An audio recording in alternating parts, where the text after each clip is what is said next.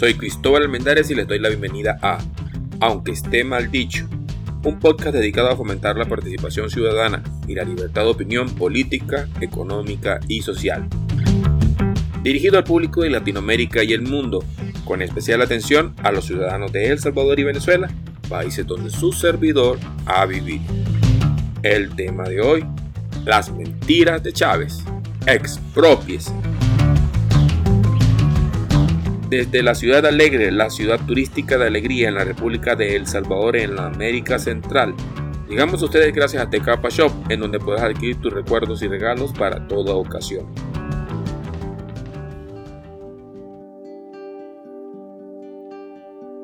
Los últimos años que viví en Venezuela, trabajé en la industria de la fabricación de bloques para la construcción. Coloquialmente es conocida como una bloquera. La empresa quedaba a una cuadra de mi casa y eso me era conveniente para poder estar pendiente de mi hogar que en los últimos años fue vandalizado incontables veces. Además me ahorraba el dinero del transporte, que con el correr del tiempo se volvió más que indispensable. Empecé a trabajar antes de que a Chávez se le ocurriera la genial idea de que había que expropiar a las fábricas de cemento porque debía garantizar la seguridad alimentaria. Y sí, lo sé, el cemento no tiene nada que ver con la seguridad alimentaria, así como tampoco tiene algo que ver con la repartición justa de la riqueza. Ahora, ¿sabías que la principal tesis alrededor de la expropiación por causa de utilidad pública es una repartición justa de la riqueza.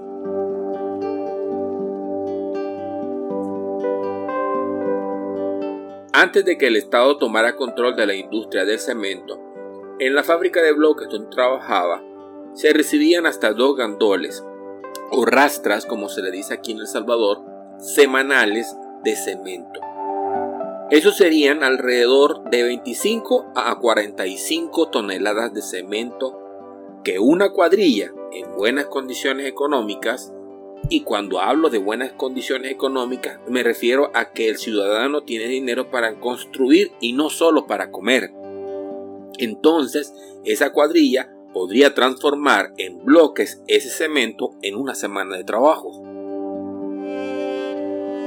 El último par de años que trabajé, y cabe acotar que trabajé hasta 20 días antes de salir de, Venezuela rumbo a El Salvador, recibimos solo 6 gandolas promedio en cada uno de esos últimos años. El último año fueron meses y meses de vernos las caras y tratar de inventar qué hacer para decir que estábamos trabajando. Ese último año no se contrataron cuadrillas de producción. El personal fijo trabajaba en la producción cuando llegaba una gandola. Hasta donde sé, el siguiente año no se contrató personal fijo. Para nosotros, la expropiación de las empresas de producción de cemento no sirvió para garantizar nuestra seguridad alimentaria y mucho menos para una repartición justa de la riqueza. No se puede repartir la riqueza y quienes así lo creen toman como ejemplo a países como la Venezuela de Chávez, en donde se expropiaban con la creencia de que con ello repartían la riqueza. Supongamos que un padre novicio se ve en la necesidad de proveer a su esposa y a su hijo recién nacido, pero solo tiene dinero para comprar un cartón de huevos se lo podría dar de comer a su familia. Pero él decide salir a venderlo detallado y en su jornal logra vender seis cartones de huevo conservando su capital y la comida de su familia. Con muchos, muchos años de trabajo, este señor logra comprar financiado un camión de reparto y alquilar un local y ahora reparte cajas y cajas cada día de huevos puede contratar un chofer y dos ayudantes para hacer su trabajo. De repente, un pseudo político decide que los huevos deben ser del pueblo, que no se puede hacer negocio con ellos, que hay que expropiarle los huevos al señor que vende los huevos.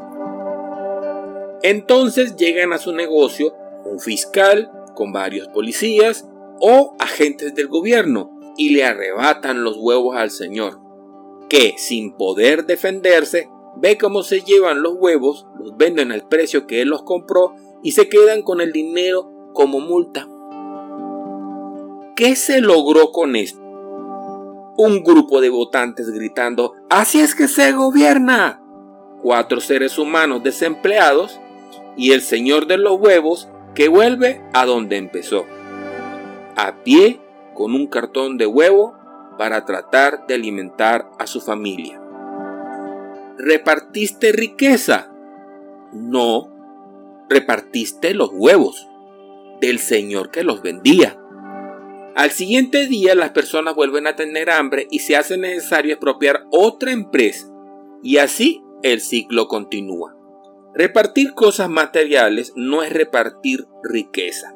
Jesús en la multiplicación de los peces no repartió riqueza, repartió pan y pescado.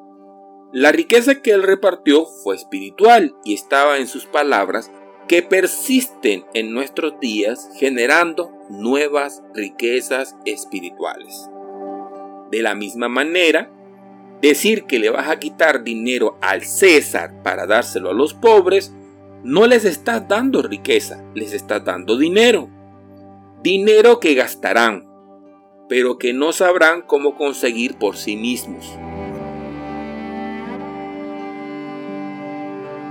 En las expropiaciones de Chávez, las empresas pasaron a manos de generales, fieles a él, y sindicalistas que de igual manera le eran fiel a Chávez, pero no al pueblo. La fidelidad suficiente como para que los pusiera en donde ellos pudieran ganar dinero a costa de las empresas expropiadas. El cemento se pagaba antes de ser despachado, y si no pagabas el cemento pasaba al siguiente en la lista de compradores. Si las empresas tenían deficiencia de efectivo, era responsabilidad de los administradores y del Estado venezolano. La expropiación se usa en Latinoamérica para cubrir los déficits en la administración estatal. Cuando gastas más de lo que ganas, eventualmente los acreedores tocan a tu puerta. Y expropiar los activos de una empresa suelen ser para equilibrar las finanzas del Estado crear una falsa idea de estabilidad.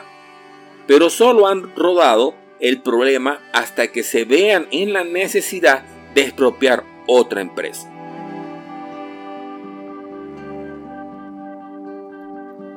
En Venezuela, muchas empresas fueron expropiadas porque el gobierno alegó que habían usado divisas del Estado para vender insumos en sobreprecios.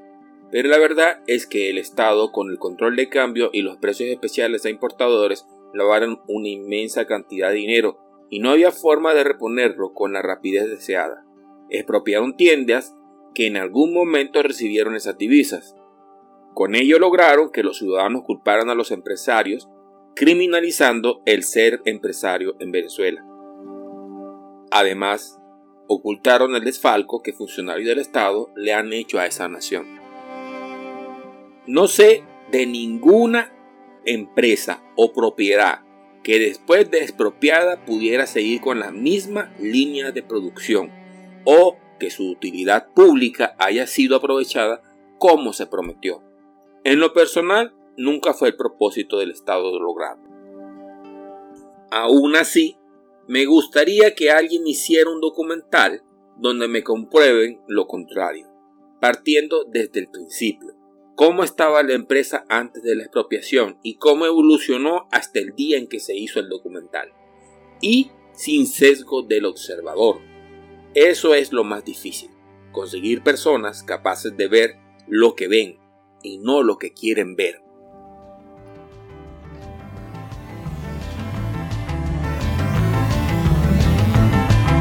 En el próximo programa hablaremos de Lectura a la Constitución de El Salvador.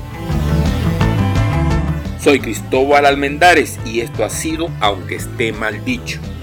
Búscanos en Facebook como Aunque esté mal dicho y no olvides seguir tu podcast favorito de opinión política, económica y social, aunque esté mal dicho.